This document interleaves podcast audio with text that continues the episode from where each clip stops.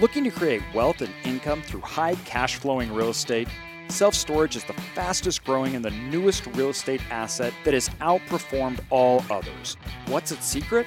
I'm AJ Osborne, and with over 1 million square feet that we have built, acquired, expanded, and even converted big box stores from small third-tier markets to large 100,000+ square foot facilities, we have seen it all. This is the podcast that we're going to discuss and bring on the best investors and operators in the nation to show you how to create wealth and income with self-storage. Welcome to Self-Storage Income.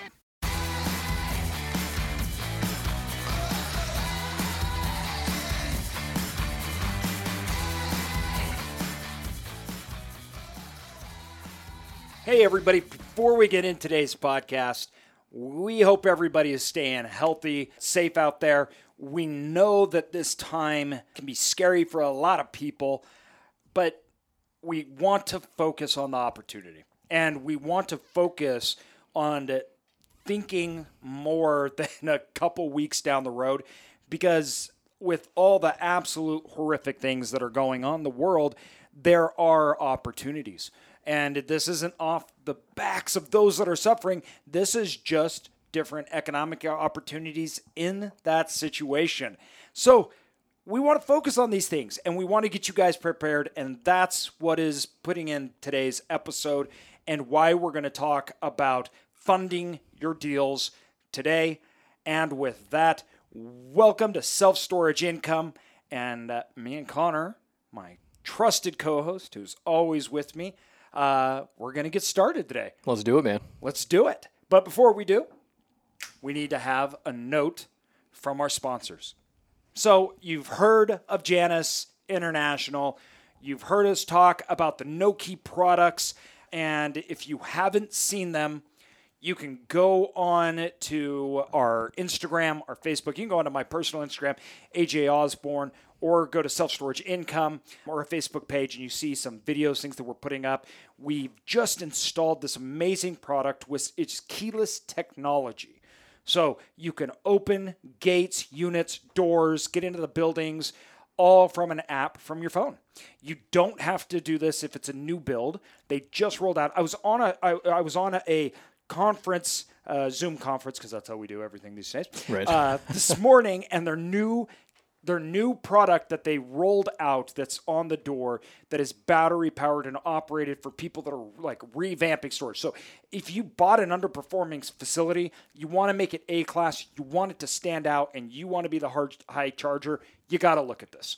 All said and done in real estate, there is a cost but it is nothing compared to the revenue that you gain. Even in these hard times, we placed a floor at 10%, at least 10% above all other units that are not Noki, but we expect somewhere between 10 to 30%, and that premium will climb as we use it. And so this is a great way for you guys to set yourself apart in the market while setting yourself up for success for decades to come, because we believe that this is the new wave of the future. And in 10 years, it's not going to be new, exciting technology. It's going to be the standard. 100%. And we use this technology currently.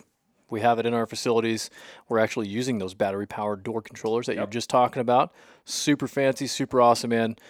Excited to get some of those rolled out to some of our other facilities and developments. And looking forward to just keeping rocking and rolling, man. It's an awesome product. And I know this is a note from our sponsor, and we always go long on it. The reason being is it's changing so fast, and so much is changing, and they're just ahead of everyone from what we've seen in this type of product. And plus that, there's so few ways, I feel like, for us as facilities to offer a competitive advantage. And too often, you start to look at your facility like a commodity. We're totally against that with Self-Storage Income. We do not want your facility to be a commodity, and you need to stand out from the crowd, and this is one of the best ways that we've seen to do that. With that, let's get on to our podcast. So, me and Connor are going to talk today about funding your storage facility deals, and this can be your first one. This can be ongoing.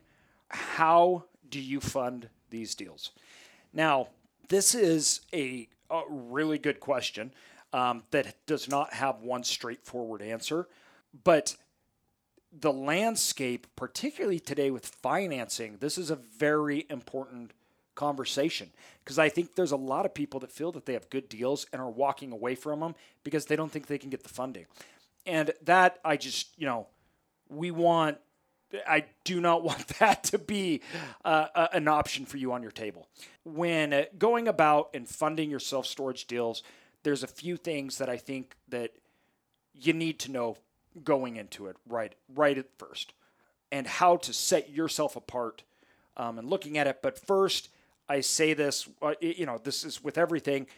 We all know this. Education is foremost the number one thing. When you're looking to banks, and I don't care who it is, OPM, when you need OPM, other people's money, you need to stand out. You got to have a story. You have to show them why they should give you your money, their money. Banks don't know how to operate storage facilities. They don't have a clue. I can't tell you how many storage facility projects that were funded, and I looked at the bank and going, what were you guys doing? Right. Why did you ever fund that deal? But at the end of the day, they don't know. They don't know if that's a good deal or not. Mm-hmm. They don't know how to underwrite storage facilities. Right. No idea how to value it. No, it's not their game, right?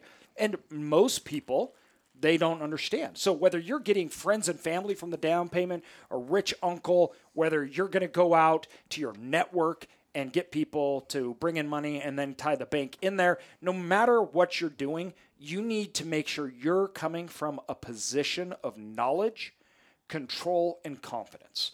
And I can't state this enough. One of the things that, we do not in my organization have a problem with is funding deals. The reason being is we are at the top list of a lot of financial institutions on who they're funding money in this asset class. Because of just that reason. They just feel confidence in us. So what we've seen and what a lot of organizations will do is you become their guy, right? So there's a few credit unions that we work with, stuff like that, and they say, you're our storage guy. They'll even ask us about the deals that they're doing that aren't ours. And that's because of the trust that is gained there. And you need to get that trust. You want to be their guy. Right? You want to be that institution or those people, your rich uncle, your friends and families. You want to be the storage guy. And you need to present that, though, you're saying, but how can I be a storage guy if I don't have storage? Right? I know that's what your first question is. But let me explain. So how you first want to go about it is you should get a lot of experience together, but you should do something that makes you stand apart. And how I like to view this in a lot of ways is in order to make yourself kind of an authority on the topic, there's great things that you can do. One thing would be like producing a white paper. So let's say you're in college, right? Do your capstone. So if you're in your MBA, do your capstone on storage facilities. When you go to your bank, you can literally tell them my thesis is this, and here's how I came up with it, and here's the history. You just want to walk in there, and you have so much knowledge that they're going, wow, you're on top of it, you're sharp, because you're talking about stuff that I don't get, and that's what they want to see. All right? If you walk in there and say, why do you want to build a storage facility here? And you go, oh, my dad owns the field. That's not a good way to start. They're cash cows, dude. That's right. They're cash cows. Like, oh, I want to do it because these things can't fail. And that's why you want to do it, right? Those are no-nos. Those 100%. Are not things that you want to do. In fact, one of the tools, one of the arrows in your quiver is actually pointing out the reasons they may fail and using examples of those. What they want to see is that you know how it's going to fail because they don't. And if you can point out the downfalls, they go, oh, good. You've already thought this through. You've already thought about it, right? Because if you come in and everything is perfect, well, people know that that's just not true. Red that's not how central. Things work. Yeah. So they're going to say, you obviously don't know. And that scares us. What you want to do is say, listen, there's all these things that can go wrong, but here's how you get around them. And here's how good operators succeed. And here's how we're performing and why we will perform better than others and why we won't run into these traps. So they come into it knowing whether this is, once again, family, friends, anything, they go, I'm worried about this, and there's lots of ways that this could fail. And you don't argue with it. Say, yep, and here's how you get around it. So then you're just taking down those concerns one by one by one, but you're doing it before they even knew that they had it, right? So this is, go look on blogs. Literally go start Googling why self-storage sucks, why self-storage facilities fail. Find out all the answers you can, and then go and bring those up in the conversation. I know this sounds counterintuitive. People say, why would I tell a potential investor why my investment will fail? And it's really not, though, because smart people understand there's risk. They just need to understand that you do. You get it. Yeah, exactly. You understand it. And that you have answers for those things. Right. Well, like how you said, too, I mean, you follow up with not only here are the problems, but here's how you can hedge against that risk. Here's what the things that you can do to combat that. I mean, again, we just had another awesome podcast talking a lot about risk. Yes. I mean, take these podcasts, take notes. 100%. Write a whole thing on it. I mean, you know, you could write a paper. You could write to a paper, the changing landscape in self-storage, and have your article printed off in a paper. And then they say, why should we do this? Well, look here, and give the paper to the bank. Other people will see your article in that paper, and then they're going to call you, right? So if you look, a perfect example, you know, I don't believe it, you know, I'm not one of those guys, do what I say, but don't do what I do. Look at what we're doing. So we have a podcast. I'm finishing up my book on self-storage here in the next month. We have a mastermind. We do speaking engagements, a lot of these different things where we spend a lot of time studying. I have very strong philosophical views of where the industry's going and what's going to happen. This is what people want to see, and they want to hear, and they want to know. They want to know that in this industry, you're not just tagging along, and two, you're going to bounce out if it doesn't work out. They want to know that you're in this, you understand this, there's going to be problems, but you'll tackle it, and you know who to go to find out answers to questions that you may not know. So they're trying to get comfortable with you. And if you could think outside of the box, besides the normal, go onto Facebook, hey, I think I got a deal. Does anybody want to come in with me? Okay, obviously that's great. Go do those things. But you need to start thinking outside of the box before you ask for money, how you're presenting yourself and why they should invest with you.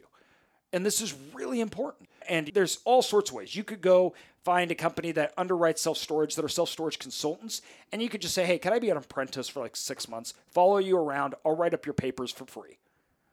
That's something you get to tag on your resume, right? Be creative about the ways you go about this.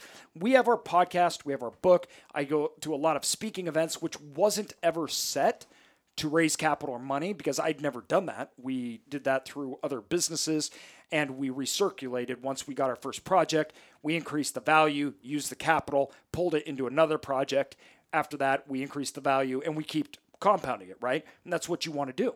But we're at a point now where that worked well starting out and growing, but we need more capital to do larger deals. I mean, we're looking at portfolios. We have 3 development deals. We've got one under contract that we're doing. This next 2 years for us is a growth year. And I think we'll probably grow more in the next 2 years than we did the last 5. Well, at some point in real estate, your money runs out, right? And even the money that's being produced by other real estate. And so we got into a part where we could tap all our equity and all our assets and things like you could with your home and everything else. Or we could go out and invite other people along for the ride. We're also going in on it, but we'll take a little less equity, spread our money out into more deals, not have to use as much personal debt. I like that way. I like the idea of you saying, well, I have a house and I can leverage it, right, to the hilt. And, you know, you've got a job, your wife's got a job, you know, do what you need to do to get that first money in. But if you can't tackle it on your own, don't walk away from it. Find other people, get other people in, bring them into the deal. Right? That first deal, you do a value add strategy, you increase the equity cash flow, refinance out, and you could go do another one, right? That's the beauty of real estate. That's why we're in this, because you can grow, build portfolios, financial freedom, keep it under control. But it costs money, and this is a reality. And that's another thing when you're looking at going out to your friends, family, placing capital with individuals to me is all about trust. I need to say, I know you, I trust you, you know what you're talking about, but two, you're going to do everything that you can to make this work out, and you're not just going to ditch it. Right. And you need to put yourself in a position of responsibility and trust, and you need to show that amongst your investors. You need to show, you know, long-term plans, and you need to be thinking in the long term. That will always help bring that capital to you to fund your deal. So if you may not have your strengths where you may not have a lot of capital, so what you can do is you can make up and you can make yourself more competitive. And I see a lot of people that start out doing this, which I love. You say, listen, I'm going to take my money, I'm going to put it in alongside you. Instead of taking fees for doing the deal, like an acquisition fee, things like that, I'm going to not take any fees. I'm going to do the asset management and everything for free. That way your returns are better and I can give you a higher preferred. Well, now an investor looks at that and says, okay, what you may not know and experience, you're going to make up for by not taking as much. That is a natural way to go about it, and that's a good way because that's what people with money would expect. Like, I'm taking risk putting money with you if you've never done this. So starting out, I'd go into it, put your money in the deal with them, show the clear upside, show how you're securing their investment. Make sure that they feel secure in that investment. Give them rights and all those things. Like, don't say, oh, you can't do anything, I'm charging all these fees. That's going to be a really hard, sell. So give those investors latitude, right? Make sure that they're secure. They feel confident they're secure. Go after like non-recourse loans. And that's if you can show them how the upside, good return, you can get your money back, but it's also secure. Their investment is not going to go away. This is what you're trying to, the story you're trying to tell. And by not taking as much fees and things out of that, not trying to squeeze it for everything that it's worth, you're going to get more people. Because what you want to do is you want to align your interest with your partners, which is how it should always be. If your interests are not aligned with your partners, nobody's going to want to invest with you.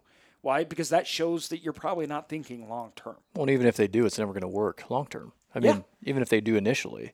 The other aspect to that, this all ton of great advice, but is just that I think one of the most difficult parts is that perspective, like having perspective as to what is a good deal and what's not a good deal for yourself and for the investor and any partners you go in with, if anything with.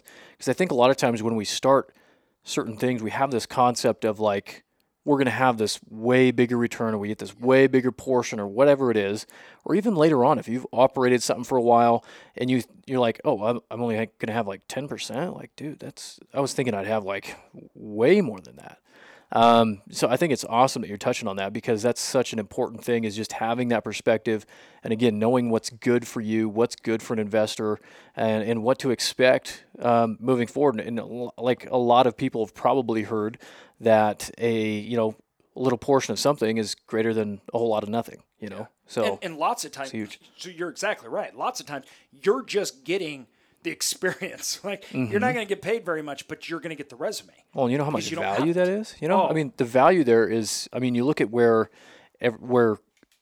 everything is with us today, with everything that you guys do and everything that I've been learning about this past year at this point, with you guys. And it's just, that's how you do it. It's the natural progression of things. You have to learn, you have to get that knowledge, whether it is going out to secure, funding for something, or it's just having general knowledge and in knowing how to operate these things, how to scale, how to grow, and ultimately how to be successful. And you either pay for it or you're right. Paying for it either way. Exactly. So you're either paying for it up front or you're paying for it through not getting your return and learning on those investments lots of time. When we started out too, we had to go into little small markets that had a facility for under $1 million that we would buy. The good thing about that for us was we could start out at under $200,000 and learn and then grow. So it allowed us, we were paying, we were learning. The returns may not have been that, but we were learning on our dollar, and we started small to do that. Mm-hmm. And that was really important because we didn't have a lot of experience and we weren't getting great funding from banks, things like that, because it was our first deals. So we started small and then we grew from there, which gave confidence for people to invest alongside us, including banks and other individuals as we moved along. Now, if you're not going to do it that way, right, and where you put your own money, you know, and you want to get a bigger deal, that's fine, but you need to expect still, you need to pay for that. So you need to not be taking out fees and stuff to give your investors confidence. Show them you're just right along their side with them. Give them rights. Make them comfortable in the deal. And what, you know, one of the things that when people are looking at deals, I get asked a lot, and it's funny because I ask this a lot. How do I structure this deal? Mm-hmm. Everybody right. wants to know that. Yep. I wanted to know that over and over again. How do I structure this deal? And the truth is that depends. That depends on you. It depends on where you're at, the deal you have, and what you can offer to the investors. And who you're offering it to. And who you're offering it to. And for your first deals, don't be afraid to call up the investors and have that conversation. I did. With our, you know, when we were raising capital for a deal, and I called them up and said, guys, listen, I've never done this before. How do we do this? This is the general outline. Are you comfortable with this? Are you comfortable with my... the GP portion, general portion, being 20% of this deal. And this was after we'd had lots of experience and a huge track record. But we had a very open conversation with our investors. We were partners in it. They respected that. They all agreed and all came in on the deal, and they gave great feedback. And that's one of the things that I think is probably the most important. Don't be something you're not. Mm-hmm. Don't pretend like you're something you're not, because you'll get caught. And then people will go, hold on. I don't think you really know what you're doing here, and it'll make you look bad. Right. And a lot of times there's no rebuilding that reputation, and especially in an industry like self-storage where everyone knows absolutely everyone. I mean, even in real estate in general, once you start really branching out and scaling, that industry is so niche. Everybody, again, just knows everybody, and it would be really, really difficult to come back from something like that if you were to go into something and pretend like you know a lot more than you really do and get found out and end up losing a ton of money for people or whatever the case is. I mean, yeah, you definitely do trust. Right. And you never want to do that. Investors, your partners, always come before you. Always do what it takes to make them happy, do what it takes to make them feel secure, and work your buns off. Right. Now, I think when you got to realize when you're talking to these people, understand that a lot of times if you're just getting started, the people you're getting money from know more than you do. That's just kind of the nature of the beast. If it's your first deal and you don't have money to put in the deal and you're going to ask somebody for $1 million because they have $1 million cash on hand to give to you, they probably know a whole lot more than you do, and that's okay. Well, it's amazing is what it is. Like, it's not even like, oh, dang, like, oh, okay, like I'm fine with that. It's like, heck yeah, dude. Yeah. Like, you know, teach me how you've done some of these other things that might relate to what's going on here. I mean, all successful people have a lot of these different traits and concepts in common, no matter what industry you're in. And I mean, that's an amazing thing to be able to connect with somebody and be real with them and get to know them and build an actual relationship that's going to last a lifetime and be able to really work well with each other and provide really great feedback for one another and returns and everything else. Make it an awesome relationship. And because you have to understand that you're a necessity to those people, because lots of time those people are never going to do the work that it takes to get that investment where it's at or where it's going. So you're providing a solution to them. You say, listen, you know, you want to be in this space because it's an awesome space. You have the money.